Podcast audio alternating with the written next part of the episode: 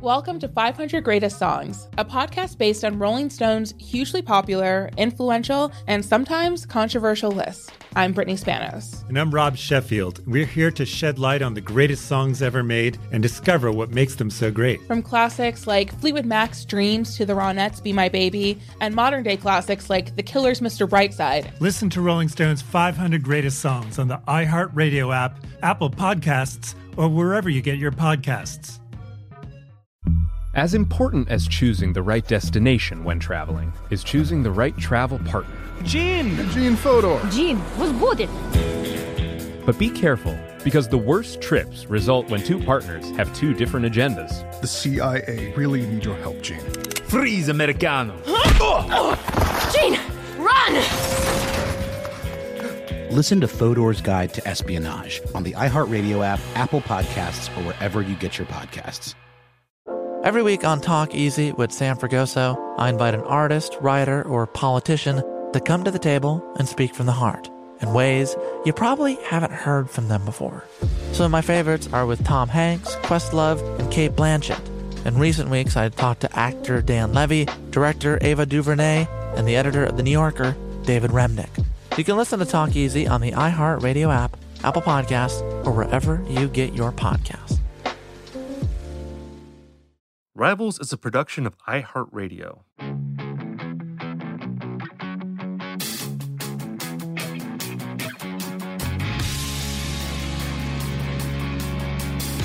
Hello, everyone, and welcome to Rivals, the show about musical beefs and feuds and long simmering resentments between musicians. I'm Steve. And I'm Jordan. And in this episode, we're going to be talking about some hot button issues like war, 9 11, and early aughts pop country. Really running the whole gamut here. I hope this episode isn't too controversial for our listeners, Jordan. Yeah, I hope uh, this this might be the most controversial one this side of uh, this side of beer for my horses. Yeah, you really don't want to give beer to your horses. I, I feel like that shouldn't even be a controversy. I, I Yeah. think that's pretty clear cut. Yeah, there should be a PETA ad for that. Yeah. We're talking about Toby Keith versus the Dixie Chicks. This was something that it just raged in the culture in the early 2000s, uh, which is a really strange time. You know, like when, whenever people talk about like how like the Trump years are really crazy, I feel like we don't remember just how insane the early 2000s were. The Freedom Fries era. This is the Freedom Fries era we're talking about here. Yeah, exactly. Freedom fries and all sorts of stuff. And uh, this story, uh, I think, really epitomizes just how people lost their damn minds for a while in the early aughts. For a really minor thing. Like, it's shocking to look back at what was actually said from a vantage point of, of 15 years, almost 20 years, and see the completely disproportionate reaction. It's it's absolutely insane. I mean, you you've got people like uh, Kathy um, Kathy Griffin. Yes, Kathy Griffin holding up Trump's severed head. And that's like the line now. but yeah, very crazy. Well, let's get into this mess. All right. Now, this all started like so many of life's unpleasantries with Toby Keith's song, courtesy of the Red, White, and Blue, parentheses, the Angry American.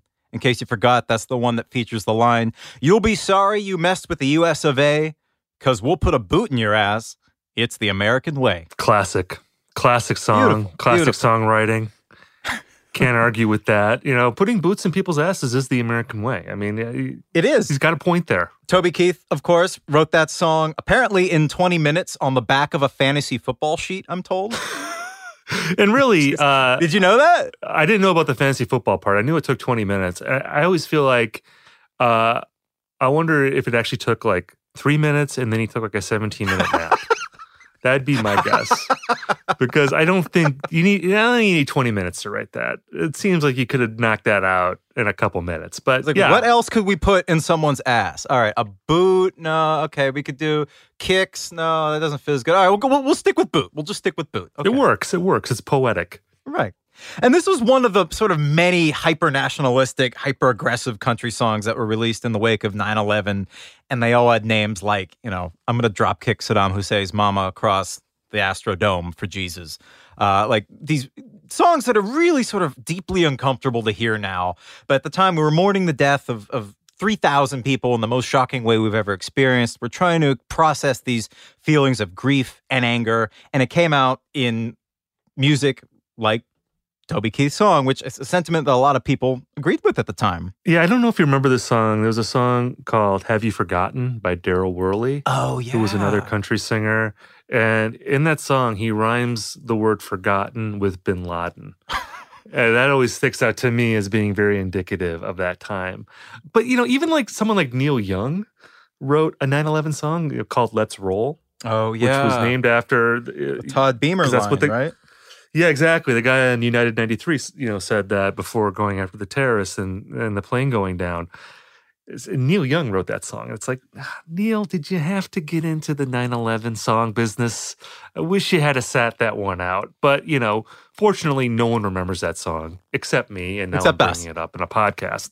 I'm sure Neil would appreciate me talking about Let's Roll. Yeah, that definitely just uh, cost us a good like year, 18 months in a potential CSNY reunion. and with, like with, with the the Toby Keith song, I guess he wrote that for his dad because his dad was was a veteran, and he wanted to make his dad proud. Right, he, he had just died. Yeah. It, it, it, the song has actually a lot more of a personal meaning to Toby than I think a lot of people realize. Like you said, it was written for his dad, who was a, a vet and a lifelong Democrat, actually. And he had just died, I think, just before 9 11, I think. And he was basically thinking about what his dad would, would think of all this. Um, and at first, Toby didn't want to record it. He thought it was too personal. And he performed it at the Pentagon in front of a platoon of Marines that were shipping out to Afghanistan.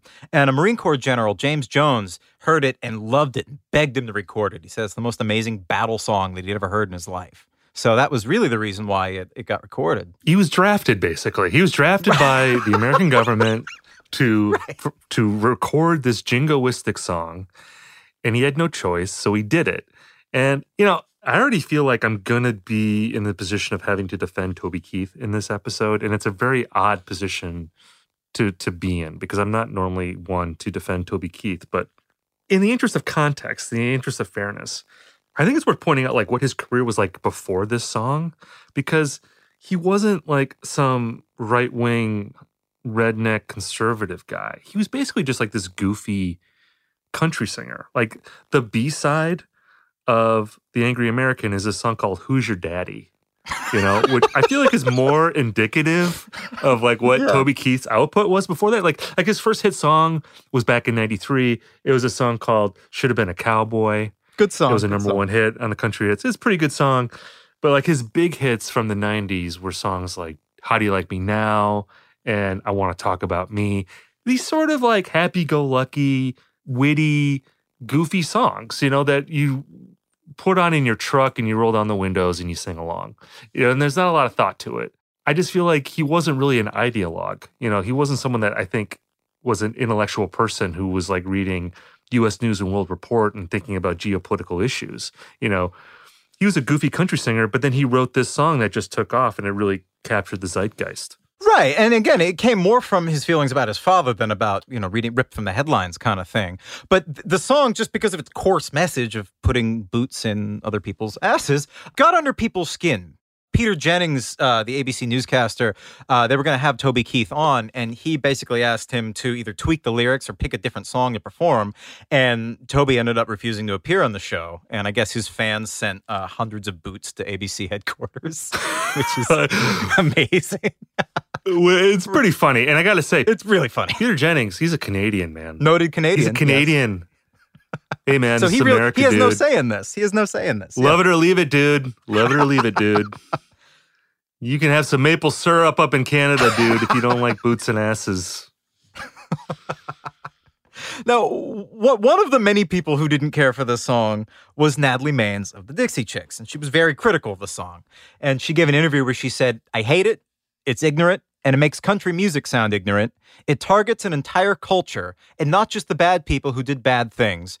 You've got to have some tact. Anybody can write, well, put a boot in your ass, but a lot of people agree with it. And, and and just to put this in the context too, because you know we, we were talking about Toby Keith being this pop country male star who was writing, I guess, party anthems, you know, in the '90s, you know, feel good type music, and with Natalie Maines talking about this, I mean, the Dixie Chicks, I feel like we don't really understand like how huge this group was for about a three or four year span in America. I mean, they were one of the biggest bands in American history for about a few years, like in the late 90s and early 2000s. Like they put out a record in 1998 called Wide Open Spaces that sells 13 million records. Jesus, wow. Yeah. A few years later, they put out Fly, which sells 11 million records.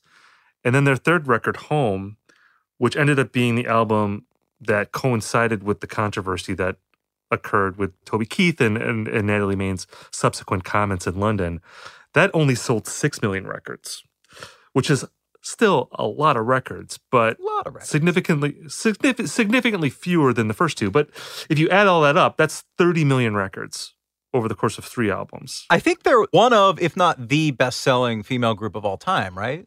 If not the number Yeah. one, like number two or three. I mean, it's hard, I'm hard pressed just off the top of my head to think of a, a female group that would sell as many as that, unless you're unless maybe Destiny's Child would be like in the conversation. Oh, maybe. yeah. You know, but like I but but I'm not even sure if Destiny's Child had like multiple albums that were like diamond sellers, you know, the way the Dixie Chicks were. And you know, they really were a group that was coming at country music from more of a traditionalist standpoint. You know, like this was the era of Shania Twain in arena pop country, you know, where she's jumping around and there's like pyrotechnics everywhere. And you have Garth Brooks as well, swinging around on bungee cords and basically having a kiss concert every night. with the headset mic. And the Dixie Chicks are coming on and they're playing fiddles and, and banjos and acoustic guitars, and they're still writing great pop songs or, or they're performing great pop songs, but doing it with this traditional country instrumentation, and it's really going over in a big way. So for Natalie Maines to speak out against Toby Keith, I mean, this really is like Godzilla and King Kong going head to head in country music. I mean, two just enormous stars. These are twin country titans. And her dad, did you know her dad was uh, uh, Lloyd Maines was a huge deal. It was he was inducted into the Austin Music Hall of Fame initial class with Willie Nelson and Stevie Ray Vaughan and him were the inductory class of the uh, Austin uh, Hall of Fame. He was a, a session musician, I think. So she comes from serious music stock. Wow. That's what I call a Jordan Runtagh factoid of like serious research, my friend.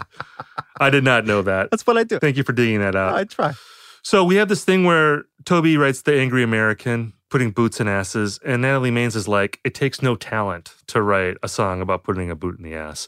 And I, I feel like Toby Keith just said, oh, that's cool. I, I don't have a problem with that, right? Is is that how it unfolded? Like it just ended right there? No, no, he he kind of went nuclear. Um, he had some pretty choice words uh, a little later that year in 2002. Uh, speaking, to, I think it was CMT.com.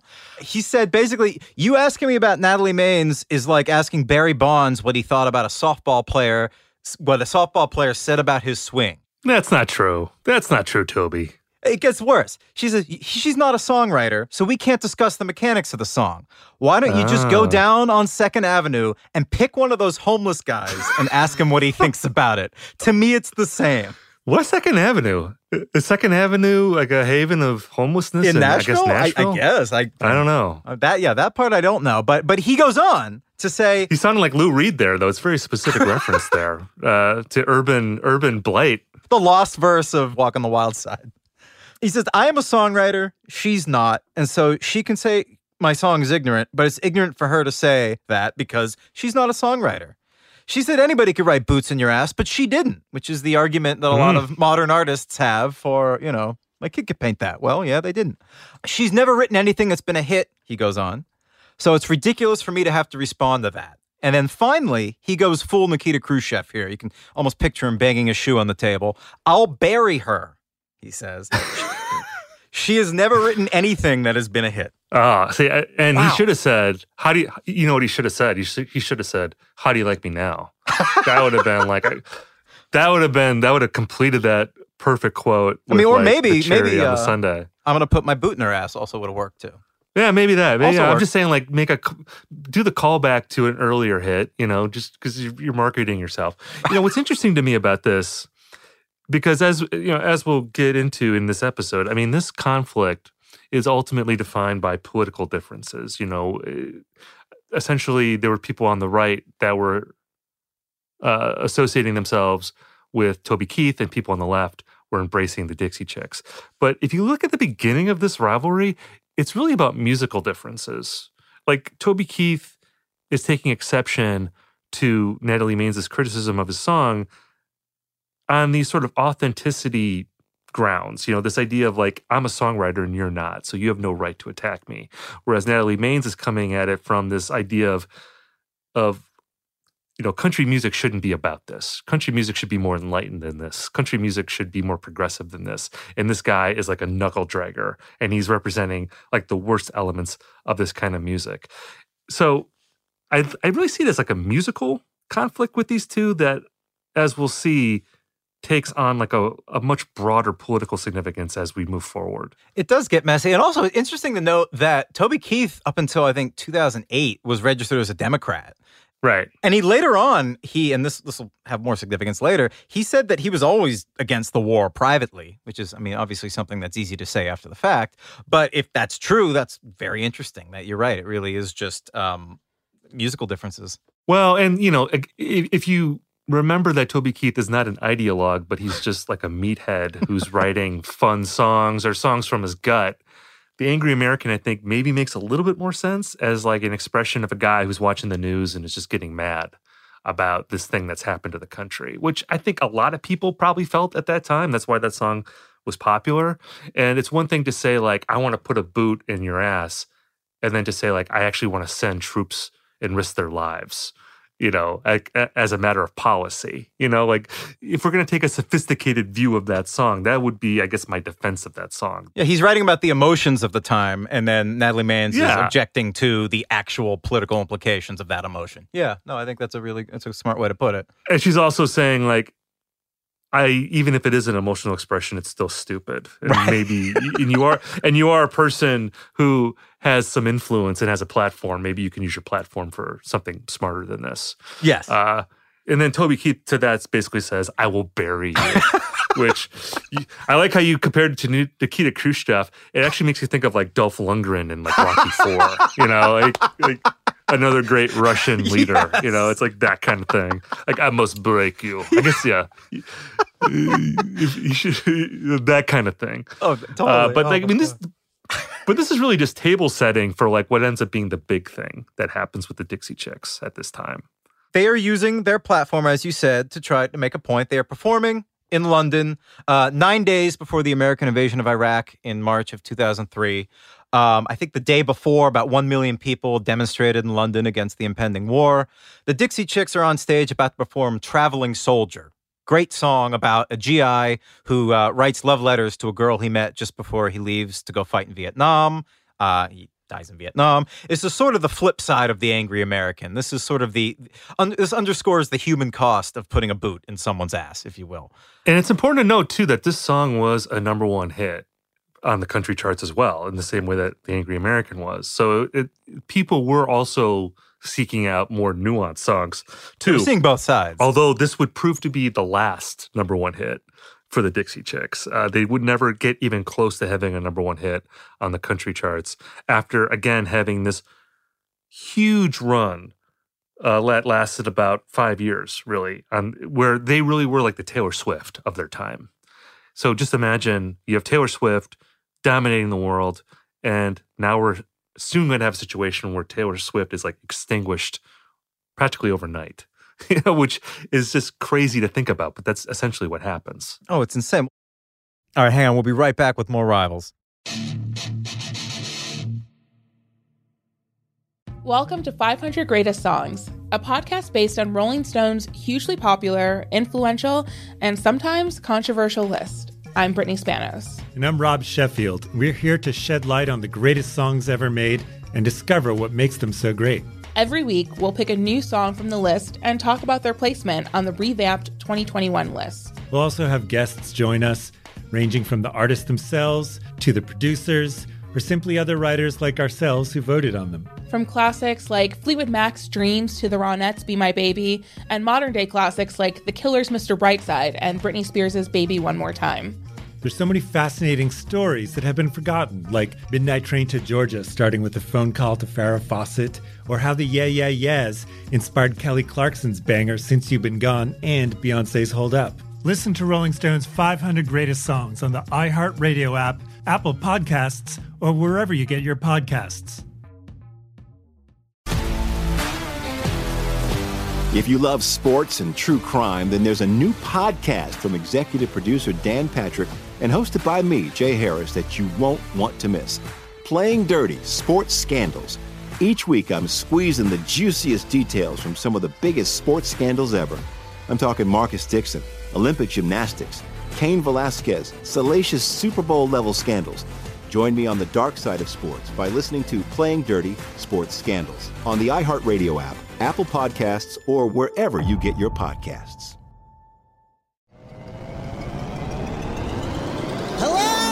Acclaimed comics writer and notorious Scott Summers hater, Rosie Knight. Well, hello, Emmy winning podcaster and totally unbiased Targaryen royal supporter, Jason Concepcion. Rosie, somehow the X Ray Vision podcast has returned. It feels so good.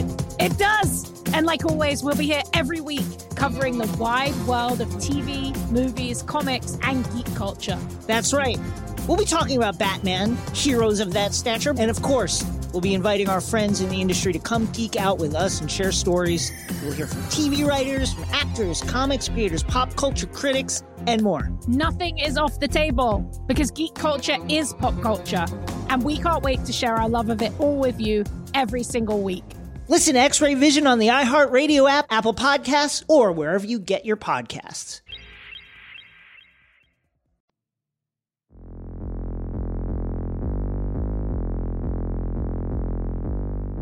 Natalie Maines is on stage in London. She tells the crowd, just so you know, we're on the good side with y'all. We do not want this war, this violence, and we're ashamed that the President of the United States is from Texas. Talking about George W. Bush.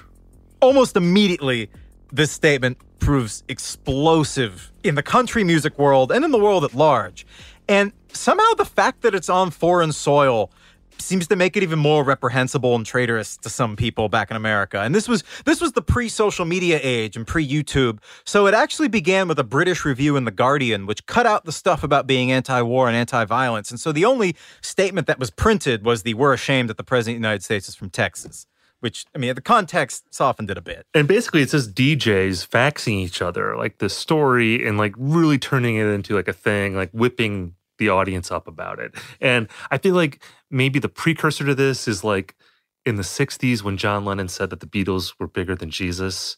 And DJs in America took that comment and ran with it, and they they were encouraging people to like bulldoze their Beatles records and burn their Beatles records. And you had like the Ku Klux Klan threatening to like assassinate the Beatles like on the road uh, uh, for their tour in, in 1966. I mean, that seems like weirdly the precursor to like what was happening here with the Dixie Chicks, where it's almost like DJs using this as a publicity stunt to build their own names and to take the Dixie Chicks down at this point. Taking this comment, which I think is fairly innocuous. Yeah. You know, I mean, I mean, like the foreign soil thing always makes me laugh. Like when people talk about this is on foreign soil, you know, that you said this as if she was like in Afghanistan performing for the Taliban and burning an American flag as saying this. It's like she's in England, you know, performing for Dixie Chicks fans. It's like, why does that make it worse than if she were in America saying this? It's just a silly way to like justify censoring her. I mean, it, it seems like a pretty,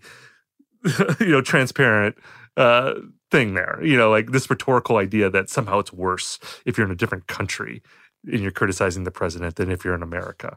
I mean, it, it's so crazy, especially in the area of Trump now, to look back on on how benign it all kind of seems. But but people, I don't think it was just DJs. I, I was reading about how uh, DJs would get called up from people who would give them death threats and rape threats and i mean I, I, think it was actually sort of a grassroots thing too from from people especially in in texas and instantly, I think in one week, their uh, single at the time, Landslide, plummeted from number 10 to number 43 on the Hot 100 and then was gone after that. And the, the, the implications were big. The band lost their promotional deals with Lipton, which is okay, and Red Cross. The Red Cross denied them a million dollar endorsement because they feared the ire of the boycott. I think, like, okay, like, when when the Red Cross pulls an endorsement. Yeah, even like the Red Cross is saying like, yeah, uh, you know, we don't want you you went on foreign soil and you said bad things about George Bush. We can't associate with you. With blood drives, yeah.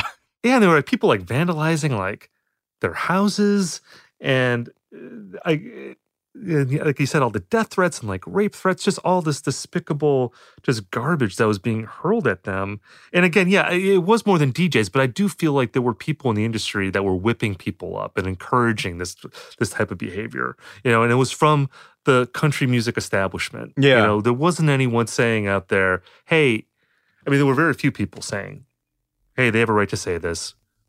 We you may not agree with it but we're not going to like kill their career over this. It's like one statement. It, it's relatively benign. There were no calming voices. It was as if the Dixie Chicks became this focal point for people to like let out their anxiety or let out their anger, or, or it was an excuse to show how patriotic you could be by like putting the Dixie Chicks in their place, and and and just the idea that like you could really just kill someone's career as swiftly as country radio and the country music establishment was doing to the Dixie Chicks.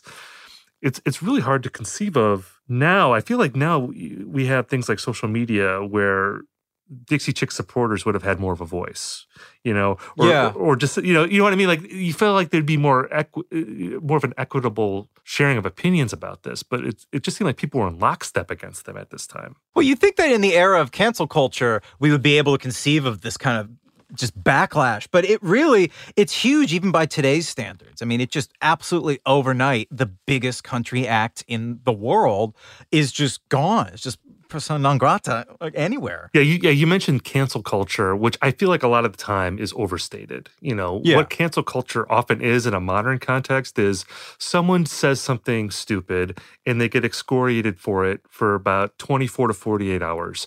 And then the world moves on to something else. Yeah. And maybe that person feels embarrassed or aggrieved over that. And, you know, it's not easy to be put in the barrel like that, but you're not being canceled. You know, like eventually people forget about it and you move on. But this is truly being canceled. Yeah. exactly. Like when the Red Cross is saying we have we want nothing to do with you because of this one thing you said on stage, that really speaks to just how quickly and how broadly they were affected by this.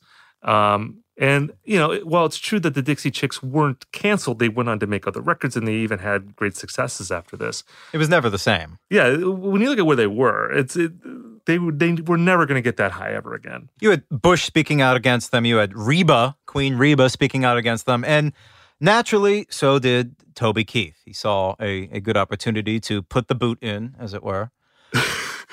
Toby's been laying low this entire time for a little while anyway, because because this is about a year after their initial conflict over the Angry American. But now the Dixie Chicks are down, and Toby Keith could decide to be a gentleman, or he could decide to kick them when they're down, and he decided to kick them when they were down. In a pretty spectacular way, uh, during his Shock and Y'all tour, he uh, he Great title, which- by the way. Yeah, I let, let, title. us savor that for a minute. The Shock and Y'all tour. Uh, he displayed a crudely photographed, uh, excuse me, a crudely photoshopped picture of Natalie Maines embracing Saddam Hussein uh, as the backdrop whenever he performed "The Angry American." Not incendiary in the least. No, and he he defended it. He defended it by saying that he thought that Natalie Maines was being tyrannical by her sort of dictatorial like attempt to squelch his free speech by singing this song. He thought he was equating her with Saddam Hussein by her desire to have him not sing that song. Which I don't buy that for a second. That seems like such a bullshit excuse. It's like, okay, I I saw Toby Keith a couple times in the aughts because I was a reporter for a small town newspaper. And like Toby Keith is like he was like one of the only people that would come to the market that I was in.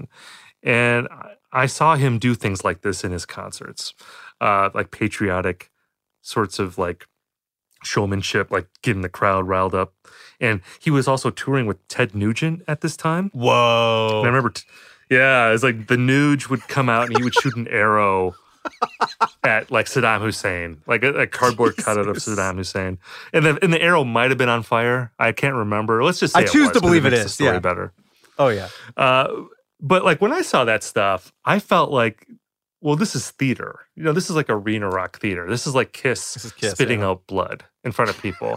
and, you know, this whole sort of hackneyed explanation that he thought that Natalie Maines was being tyrannical and that's why he put her in a photo with Saddam Hussein.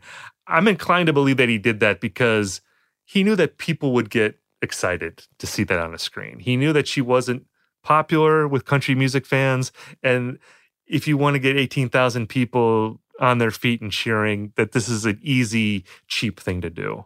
And that's why he did it. That, that seems like a more accurate, truthful explanation for why he did stuff like that to me. Oh yeah, I'm I'm very much inclined to agree. But Natalie, she's outspoken. She's not taking this lying down. A few weeks later, she goes to the ACM Awards and she's wearing a T-shirt that says F U T K. What does that mean?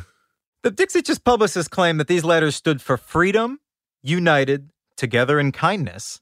But ah, of course. every other person on the planet thought it stood for F.U. Toby Keith. And that was obviously what it really stood for. I think she later admitted it. Oh, yeah. So uh, that was her a slightly less uh, aggressive than a um, than a jumbotron image on a uh, international uh, national arena tour, but still message received loud and clear. Uh, they're feuding, and I don't know if you noticed. Did you know that there was a uh, a CMT news special about this feud, an hour long TV special in two thousand three? Yeah, I I heard about this. Yeah, and it was very slanted toward like, against Natalie Maines, essentially, right? Oh, it's, it's incredible. It's on YouTube. It's just like packed with like talking heads, very very soberly saying, "I was surprised to see her shirt, and only only Natalie can tell us why she wore it." Like just these. Oh Yeah. yeah, they, it was really Like, uh, how dare you wear this T-shirt?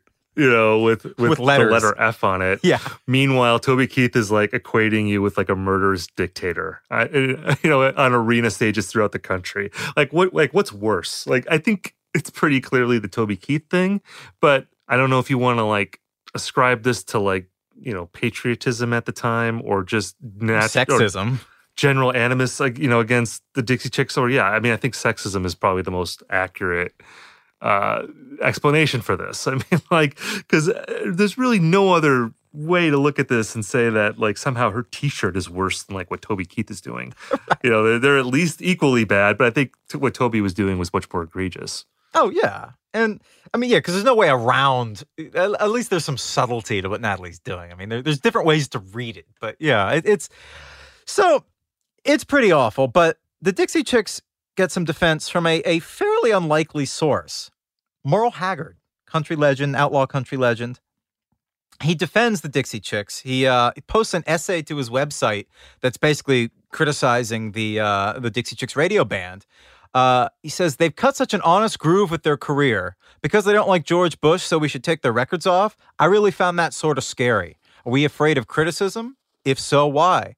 It seems to me we're guilty in this country of doing everything we're always opposed. I've we've always opposed all my life. I'm almost afraid to say something. It got to the point where my wife said, "Be careful what you say." Well, that's really not the America I'm used to. Wow, Merle Haggard's afraid. That's that's that is an America you don't want to be in right there. He's not afraid of much. And I'm not surprised that he would say that. I mean, I, I feel like he came from the generation that, you know, he, I mean, he started his career in the 60s. He had that song, Okie from Muskogee, which came out at the height of the Vietnam War and was a song that was, I think, s- satirizing Yeah. the redneck culture of the time. But like a lot of people didn't realize that because it was such a great song. Yeah, it was embraced by the redneck culture as as being anti counterculture, he was really just making fun of them. It was almost like an Archie Bunker type song. And it, it's sad to me that this wasn't the moment where Toby Keith and the Dixie Chicks could have come together because I feel like Merle Haggard is definitely one of those people that Toby Keith would have looked at and respected. And I think he would have understood the point. Oh, he totally did. He's a hero. yeah, and I think he would have understood the point that Merle Haggard was trying to make, but it didn't happen. I mean, it- this just went over people's heads basically. And it just seems like, you know, unfortunately, Merle Haggard at that time was not the most relevant pop person in terms of country radio. So he was someone that was pretty easy to ignore, even though he he put out his own kind of protest song at that time. It was called America First. And uh, what's the line in that song? He says, "Let's get out of Iraq and get back on track." Yeah, which I mean, so is- there you go. It's the same. It's the same thing, right? I mean, that's at that's at least as like explicit as like what Natalie Maines said, you know. And he put it in a song, you know. She just said that on stage, but she said it on foreign soil, so that's what foreign soil. I love how makes it how evil. Much that sticks in your craw. Yeah, that's the record. That's the recurring theme here because that is the original sin here is the foreign soil aspect, the dirt. she stood on the wrong dirt. The redcoats. Yeah, all gets back to 1776.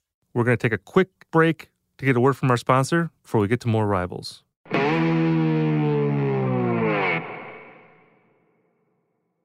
Welcome to 500 Greatest Songs, a podcast based on Rolling Stone's hugely popular, influential, and sometimes controversial list. I'm Brittany Spanos. And I'm Rob Sheffield. We're here to shed light on the greatest songs ever made and discover what makes them so great. Every week, we'll pick a new song from the list and talk about their placement on the revamped 2021 list. We'll also have guests join us, ranging from the artists themselves to the producers, or simply other writers like ourselves who voted on them. From classics like Fleetwood Mac's Dreams to the Ronettes' Be My Baby, and modern day classics like The Killer's Mr. Brightside and Britney Spears' Baby One More Time.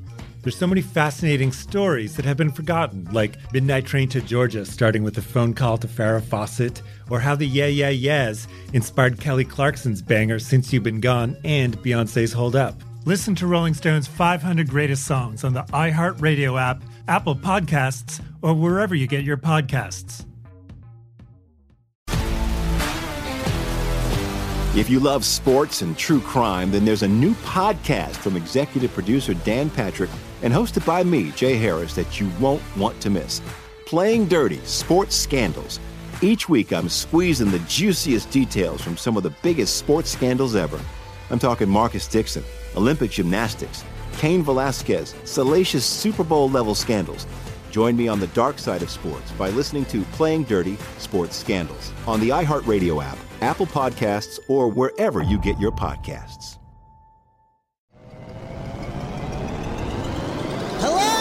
Acclaimed comics writer and notorious Scott Summers hater, Rosie Knight. Well, hello, Emmy winning podcaster and totally unbiased Targaryen royal supporter, Jason Concepcion. Rosie, somehow the X Ray Vision podcast has returned. It feels so good.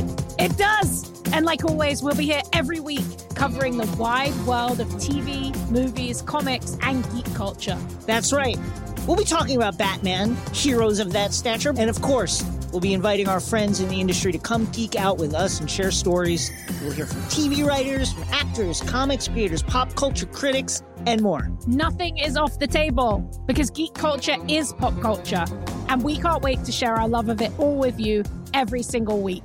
Listen to X Ray Vision on the iHeartRadio app, Apple Podcasts, or wherever you get your podcasts.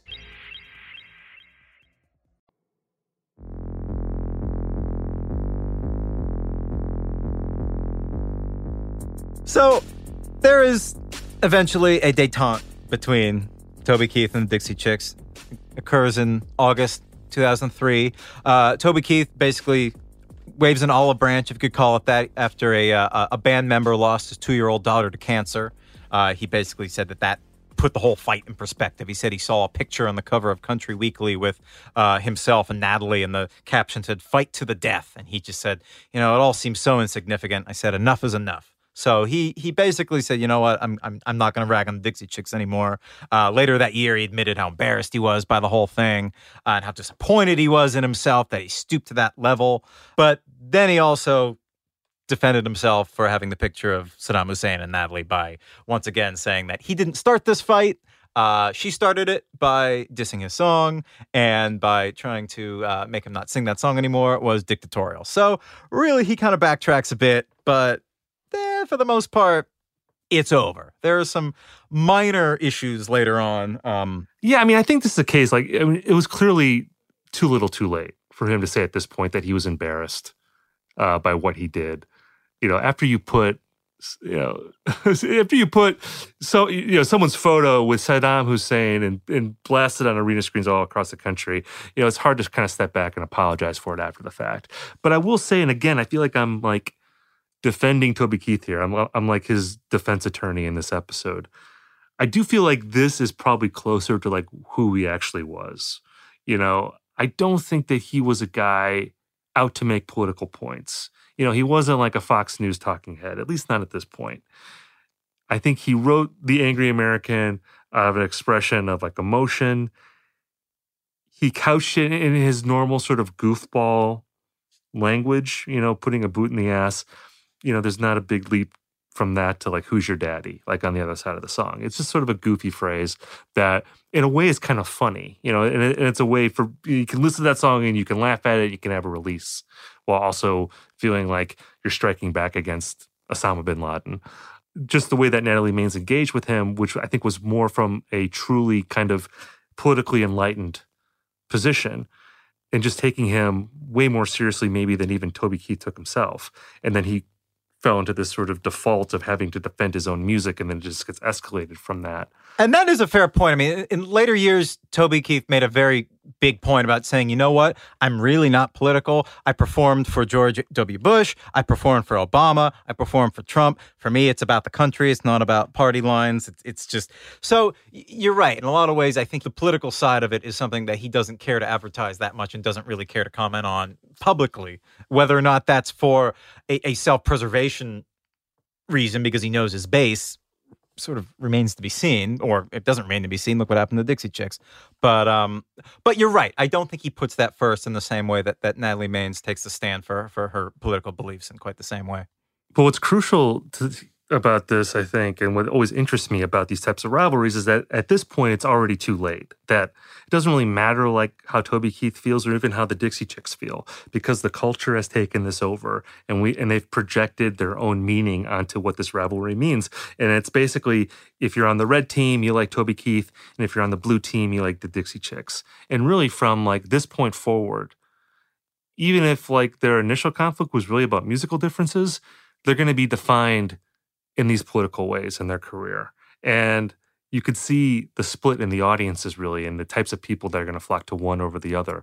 When really, like when the Dixie Chicks were first starting out, I'm sure lots of conservative people loved them. You know, I'm sure they probably had more conservative fans than liberal fans, like buying their records in the late 90s. But 10 years later, that was going to, I think, probably change pretty dramatically. Yeah, I mean, I think it was weeks before the whole London incident, they were singing the national anthem at the Super Bowl, which is kind of the most American thing you can do, right? And sing the national anthem at the Super Bowl. I mean, that just, I, I their place in in middle of the road Americana was so so just ingrained, and and I think to hear that from them was that's probably why it was so shocking. It wasn't just what was said; it was who said it. One thing that uh, it's this is sort of like a what if scenario, you know, just looking at the Dixie Chicks and the and Toby Keith as being signifiers of like the different political ideologies in America. You know, there was that ad for Al Gore in 2008. Like, did you hear about that? Like, they were oh, going to be in an oh. ad together. Yeah, it was the, the Alliance for Climate Protection. And they kind of would do this thing where they would take unlikely duos. I think they had Nancy Pelosi and Newt Gingrich appear in an ad together. Basically, you say we're all into this, this climate fight against climate change together. And they asked Dixie, the Dixie Chicks and Toby Keith to do one together, and it fell apart. And Toby Keith kind of publicly blamed the Dixie Chicks for never agreeing on a date and kind of threw them under the bus for why it never came together. Yeah, and that would have been a great ad. I wish that would have come so together. Good. That would have been oh good. Oh my god. It, apparently they they've never met. Did you know that? They've never met or spoken to one another, at least as of like a couple years ago. I guess Toby refuses to even mention Natalie Maines by name. So it's probably safe to say they're still not good fans of each other.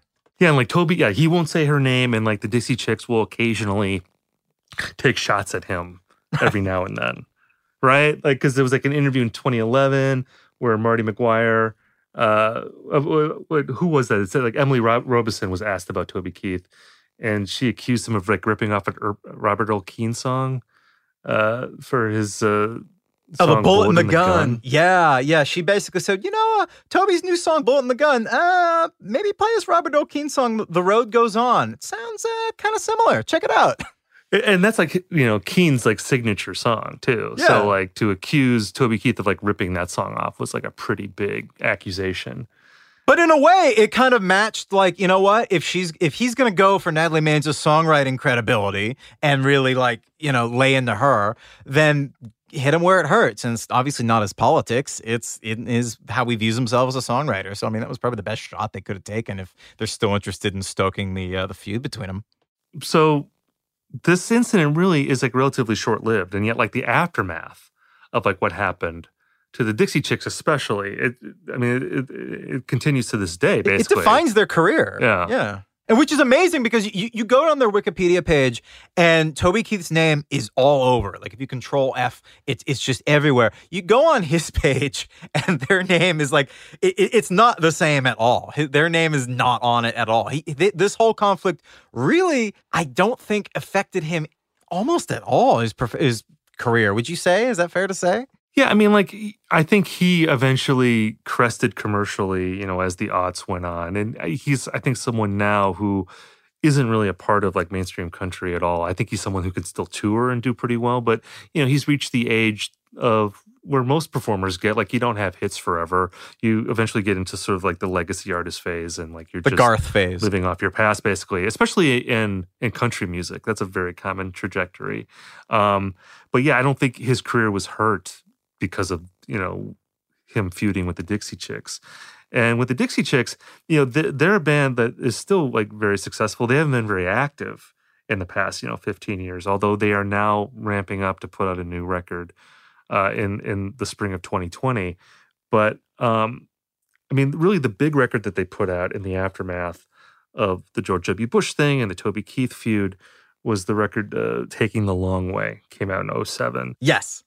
And they they really are stepping away. They basically divorced themselves from the country community. They they say that they they consider themselves part of the big rock and roll family. They got Rick Rubin, who's you know incredible rock super producer, to make a very sonically different record. I always thought it kind of sounded like an Eagles record, right? Is that Yeah.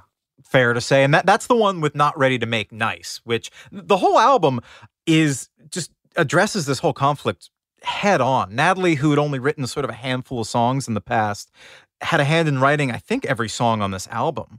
And it was therapy for her. I mean, it, it was really uh, them trying to make sense of what they'd gone through and not many ready to make nice just is, is a direct response to her critics. And it's and just it's sort of an act of defiance. And yeah, it won multiple Grammys.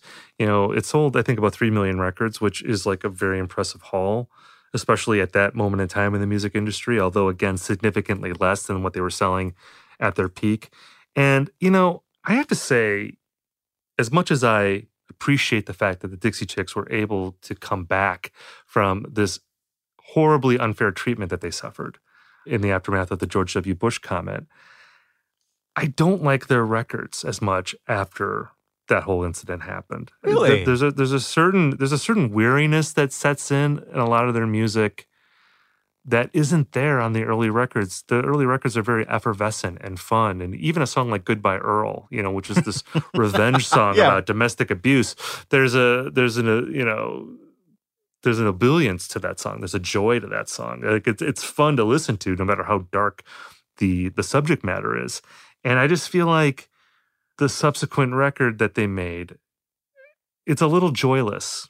Yeah, it's but a I little self serious. That's where they're at, though. I think they, they they were forced into that position, though. Exactly. I understand why they did it. It's just that for me personally, that's not what I like from them. Yeah. And I feel like where, where, whatever it is you want to call it, if you want to call it like a loss of innocence or, you know, their spirit got crushed a little bit, there's just something kind of sad about it to me that it just compounds the sort of tragedy, if you want to use that word, of what happened to them. You know, like I feel like something was taken away from them by just how harshly treated that they were. I find the silence that followed that record even sadder, though. To me, I think that the fact that they got back in the saddle and actually made music, and not only made music at all, but just made music that specifically addressed what happened to them, what was done to them, and all the, the death threats they received. And there was a, a great documentary that came out in conjunction with the album called Shut Up and Sing, which is uh, chronicles their tour in the immediate aftermath of the uh, George W. Bush comments. And the title, Shut Up and Sing, is taken from a, a, a death threat note that Natalie Maines gets for saying that outlines where and when and how she's going to be shot unless she shuts up and sings. Uh, so it, it's you're right. I mean, the innocence is gone, but I think to pretend otherwise would have. I I think that almost would have been even spookier to put out like a a, really fluffy, effervescent album in the in the midst of a very real life or death. I mean, she said later on that she thought she had PTSD dealing with all this. She couldn't go out to dinner with her family in Texas because she was worried that people were going to be spitting in her food that worked at the restaurant. I mean, she she said that they felt tainted, so they they kind of were in I can't even call it a self-imposed exile, a very real exile with their sound. And and I actually I like the sound too. I like the kind of rock country. Again, I I, I thought it kind of sounded almost like an Eagles album or something. And so I like the sound of it. Yeah, I don't I mean again, I wouldn't want them to pretend to feel okay. It's just sad to me that they weren't able to move beyond it. That Yeah. this was something that was going to find them forever. And also to get back to what I was saying before, you know, the culture in a way defined both of these artists as political artists moving forward. And you know, I'm always someone I I I really admire artists who can speak out politically and and, and use their platform for good and to you know raise the consciousness of the public. But I also have some mixed feelings about politics becoming too dominant in art and where it becomes a thing where you can't just enjoy a song, you have to agree with the song. You have to agree with the message of a song. And to me that's not art, that's sloganeering. You know, Mm. that's that's that's building like a consensus and it's a different kind of thing. To me, like the great thing about music and the great thing about art is that you can unite different kinds of people under one banner and you can get them together and you can get them to agree on something that even if they disagree on everything else, they can get into this kind of music. And this was an example of something that I think became much more common later on and now it seems ubiquitous but at the time i think it was more unique. But this idea that like you can't separate who someone might vote for or what they might think politically from their music you know that we can't just enjoy a song for being a song. And that makes me that gives me mixed feelings i think about some of their subsequent work which really has nothing to do with them and it's not i'm not blaming them for that but i think it just makes me kind of sad you know it makes me sad for both of them that now music's another thing that's going to divide people you know? Like this used to be something that could bring people together and now we're going to this is going to be another cudgel that that that splits us up. When we talk about toby keith for instance you know toby keith played trump's inauguration you know in 2016 which you know he was at a point in his career where he probably had to take that gig because he wasn't going to have other big time opportunities like that He did have a lot to lose by taking that gig. no, Yeah. but it's like if if you love Toby Keith's music, now you have that as baggage on his music, along with the Angry American. It's like, oh, it's like I like this song. It's like I like Whiskey Girl because it's just a dumb song. It's a song. It's a song you hear at a bar about a girl who likes whiskey, and it you know it makes her want to you know take her clothes off or whatever. And it's like, oh, this is a dumb song I hear in a bar, and it's fun. But now it's like instead of thinking of something fun, now you're thinking about this guy who played for Donald Trump, who like was mocking Natalie Maines and made her life impossible in the early 2000s. You know, it's just a shame when these things have to sort of intercede on something that doesn't have to be there, maybe. I, I would agree with that overall. I think in the case of Toby Keith, there are a lot of his songs that that it's not just he personally feels a certain way politically, but his songs are completely apolitical. There are certain things in some of his songs that I do take objection with, and I worry that it normalizes in some cases misogyny or nationalism or racism. There's Beer for My Horses has that line about lynching, which it, it kind of to me it sounded like he was romanticizing it, and I always thought that was really kind of troubling and problematic. And have you heard the uh, the Taliban song? Toby Keith Taliban song? Yeah. I don't think I have, no. Um, it, it's it, it's called literally the Taliban song, and it um it, it mocks the Taliban, which okay, that's there you go. But um, it, it kind of it's unsubtle to the point that it almost reads as satire. It, it glorifies George W. Bush in like a, a way that's almost like fetishizing him, and it, it kind of like cracks jokes about like poverty experienced by victims of the Taliban and makes light of bombing the Middle East, and it, it, it just something about it, it it's the, the the politics is there in some of the music too. And i and that's where i think that in his specific case it makes it a little tougher. I agree with what you said about music should be unifying people but with some of his stuff i mean even like i want to talk about me or you know american ride where he expresses doubts about global warming i mean there there are some songs and, and I, know he he's not somebody who you know as you said reads the paper and wants to write a song about social issues but even if it's just pandering to his base or just trying to write something that that resonates with his base. Some of the um, the beliefs that that he uh, puts in his songs, I, I do worry about normalizing things that maybe shouldn't be normalized. But are those beliefs or are those just lyrics that you're putting in a song because you're trying to get a reaction out of your audience? Like if we listen to like rap songs that have songs about murder or you know th- that might have misogynistic a- elements to it we're not we're not necessarily believing that like that's a reflection of like the artist's personal point of view or if like an artist is writing a song about a murderer or any type of sort of uh, socially unacceptable character you know this is something that people turn to because they're just looking for an expression of an idea that they might think is interesting but they may not literally support. And I would say that in the case of Toby Keith songs, which again, like I'm not defending a song like the Taliban, because again, I think Toby Keith is a meathead and like is a goofball basically. But I also don't think that we should be close reading Toby Keith songs for their political intent or their political messages and worrying too much about how that might negatively affect the world. Because I think in the greater context of everything that affects the world, Toby Keith is a very, very small aspect of what makes things good or bad. In the same way that I think most pop music is like that. And in a way, I feel like that's something that was more eh, of an of an acceptable position in the early 2000s and now I feel like we talk about pop music with a degree of seriousness that I think is sometimes a little foolhardy where mm. we have someone like Taylor Swift for instance who was actually criticized in 2016 because she didn't endorse a political candidate. And there were people that were actually blaming her for Donald Trump getting elected, as if she is like a nation state that has to set up, you know, like, like she's like like yeah. How many delegates she's does like, Taylor Swift have? Personally? Exactly, or that she's like one of the branches of government, like she's like providing checks and balances on like the presidential branch and the congressional branch.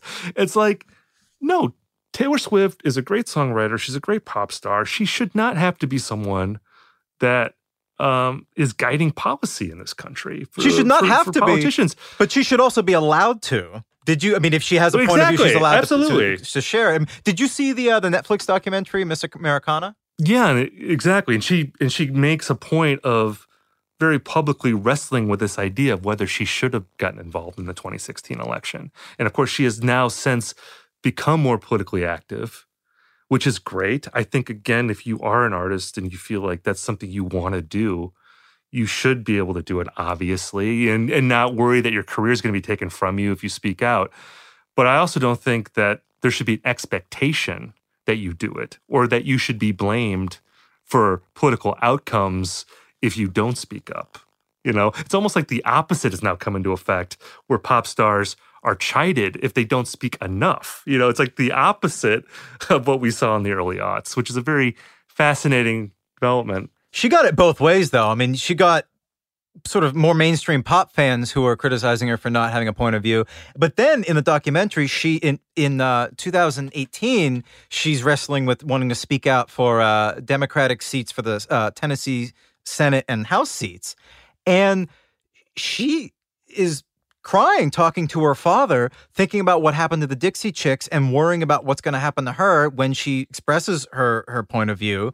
And her dad is off camera talking about renting an armored car. I mean, it's like it it it doesn't it's scary how 15 years later it seems like the same situation for her. I mean, she sounded like she was really in fear for her life. I mean, we're in a tangent here. We, we could maybe talk about this in another episode if we talk about Taylor Swift. I mean, we can talk about the degree to which things like that are real and exaggerated. And I would argue that we are not in 2003 in terms of a pop star expressing an, a criticism of the president being in the same position that, that the Dixie Chicks are. I don't think, for instance, that if Taylor Swift had endorsed Hillary Clinton, that country radio or any radio station would have like taken her off the air.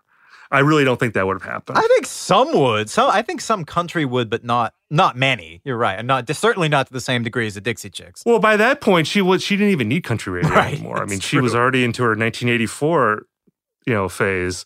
Yeah. So I really and you know and, and Donald Trump obviously is a different president than George. W. I mean, George W. Bush was like really popular in the early 2000s in a way that Donald Trump has never uh, been. I mean, he's never had like an 80% or a 90% approval rating the way that George W. Bush did after 9 11. Um, so I think it would have been easier for her to criticize Trump knowing that there's like at least 50% of the country that like hates Donald Trump and would have been on her side. But I digress. we should pull back to Toby Keith and the Dixie Chicks.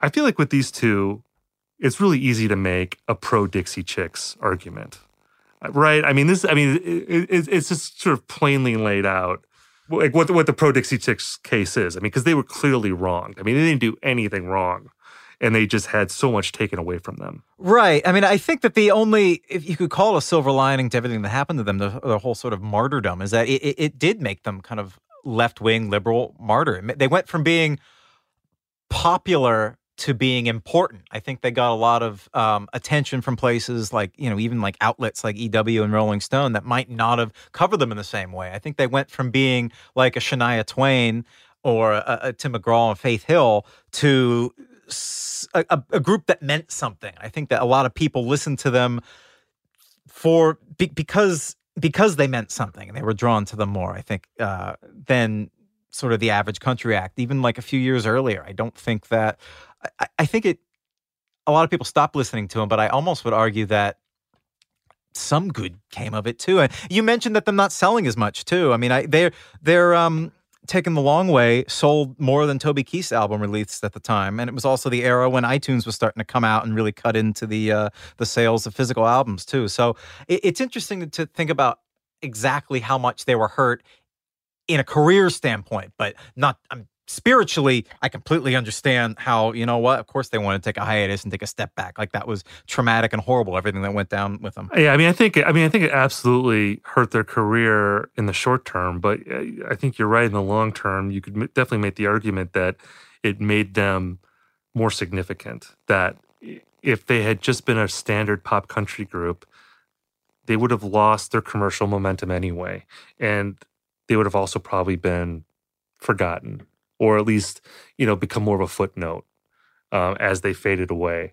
And because they went through this terrible controversy, people can look at them and they can say like, "Wow, they really stood for something," and they continue to stand for something.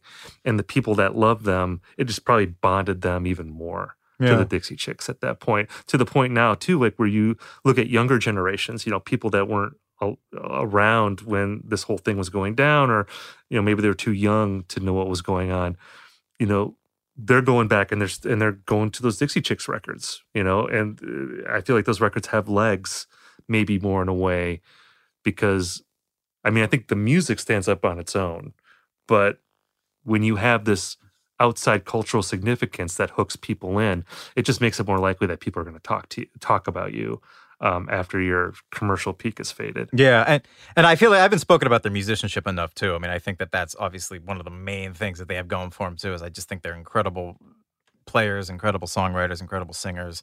Um, I, I just think that that's something that, especially at that time too. I mean, they were really taking sort of the niche approach. I mean, very traditionalist country approach at a time when that wasn't cool and wasn't very popular, and it really blew up after the whole "Where Other uh, Brother Where Art Thou" type sounds started coming into play in the early 2000s. But yeah, I think that that they took a musical risk too, and it, it, it paid off.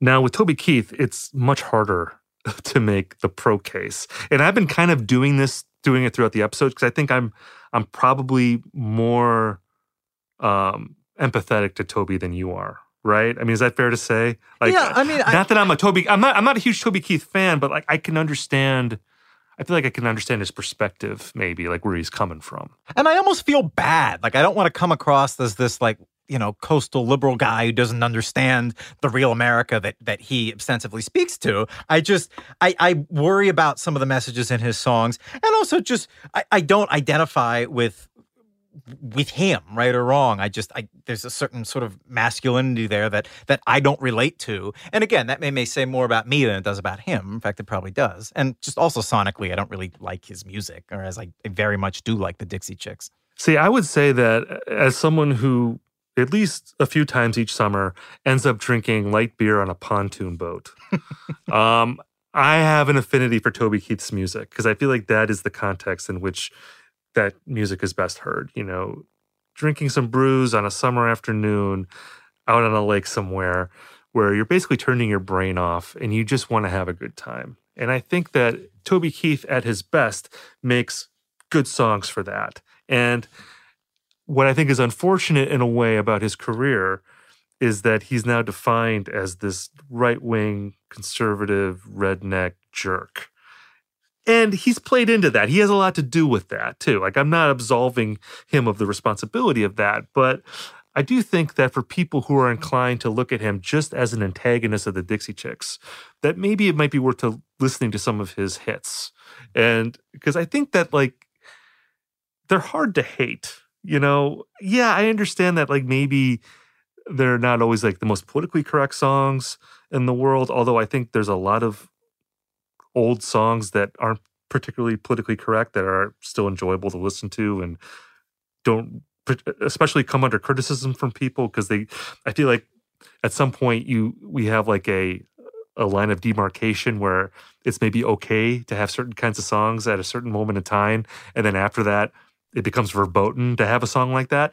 But at any rate i i do think that for what he did i don't think he's a great artist and i think he's a much less significant artist without question than the, than the dixie chicks but again, I would just go back to the idea of people aligning themselves with artists because they think they agree with them politically, which I understand why that happens.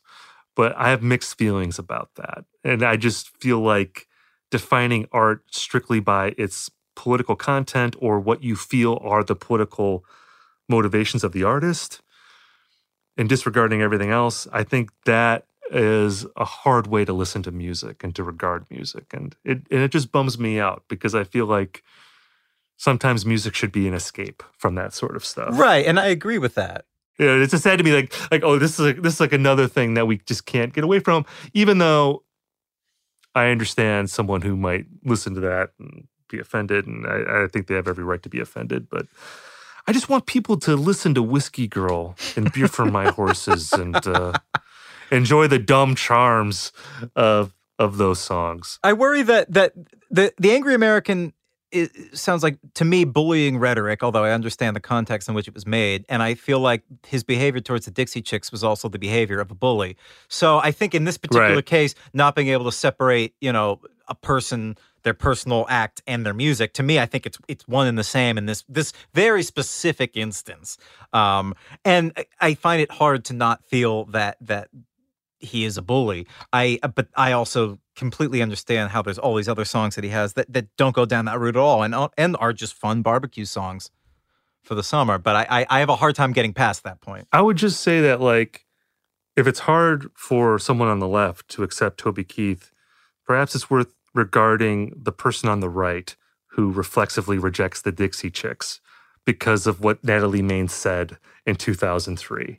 You know, that they decided that they were going to throw out all her records because they thought that she was some sort of like left wing, anti patriotic, you know, anti American artist and just judge her purely based on that, even though there may have been songs in the past that they really enjoyed or because those songs really stand up well because they're musically great. You know, because the flip side of this is that there's people on the right who reject people on the left who make music just purely for their political beliefs.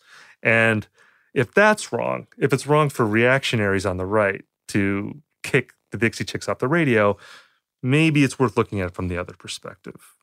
From the left to the right is all I would say about that. But maybe we can all get together with our horses. That's the great thing about horses.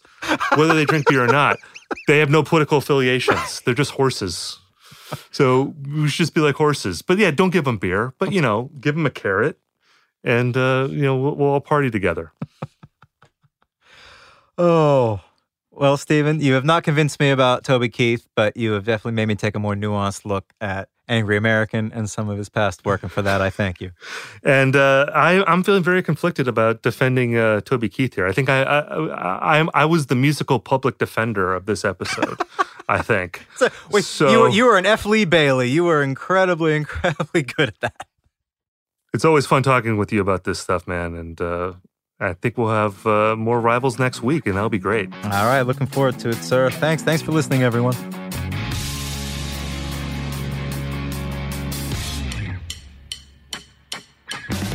Rivals is a production of iHeartRadio. The executive producers are Sean Titone and Noel Brown. The supervising producers are Taylor Chicoine and Tristan McNeil.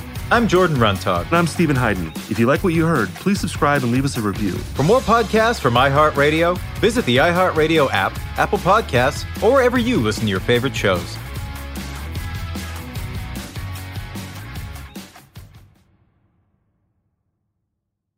Welcome to 500 Greatest Songs, a podcast based on Rolling Stone's hugely popular, influential, and sometimes controversial list. I'm Brittany Spanos. And I'm Rob Sheffield. We're here to shed light on the greatest songs ever made and discover what makes them so great. From classics like Fleetwood Mac's Dreams to the Ronettes' Be My Baby, and modern day classics like The Killer's Mr. Brightside. Listen to Rolling Stone's 500 Greatest Songs on the iHeartRadio app, Apple Podcasts, or wherever you get your podcasts. As important as choosing the right destination when traveling is choosing the right travel partner. Gene! Gene Fodor! Gene, was good! But be careful, because the worst trips result when two partners have two different agendas. The CIA really need your help, Gene. Freeze, Americano! Huh? Oh! Gene, run! Listen to Fodor's Guide to Espionage on the iHeartRadio app, Apple Podcasts, or wherever you get your podcasts.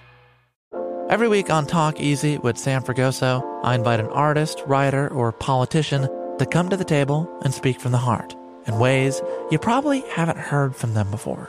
Some of my favorites are with Tom Hanks, Questlove, and Cate Blanchett. In recent weeks, I talked to actor Dan Levy, director Ava DuVernay, and the editor of The New Yorker, David Remnick. You can listen to Talk Easy on the iHeartRadio app, Apple Podcasts, or wherever you get your podcasts.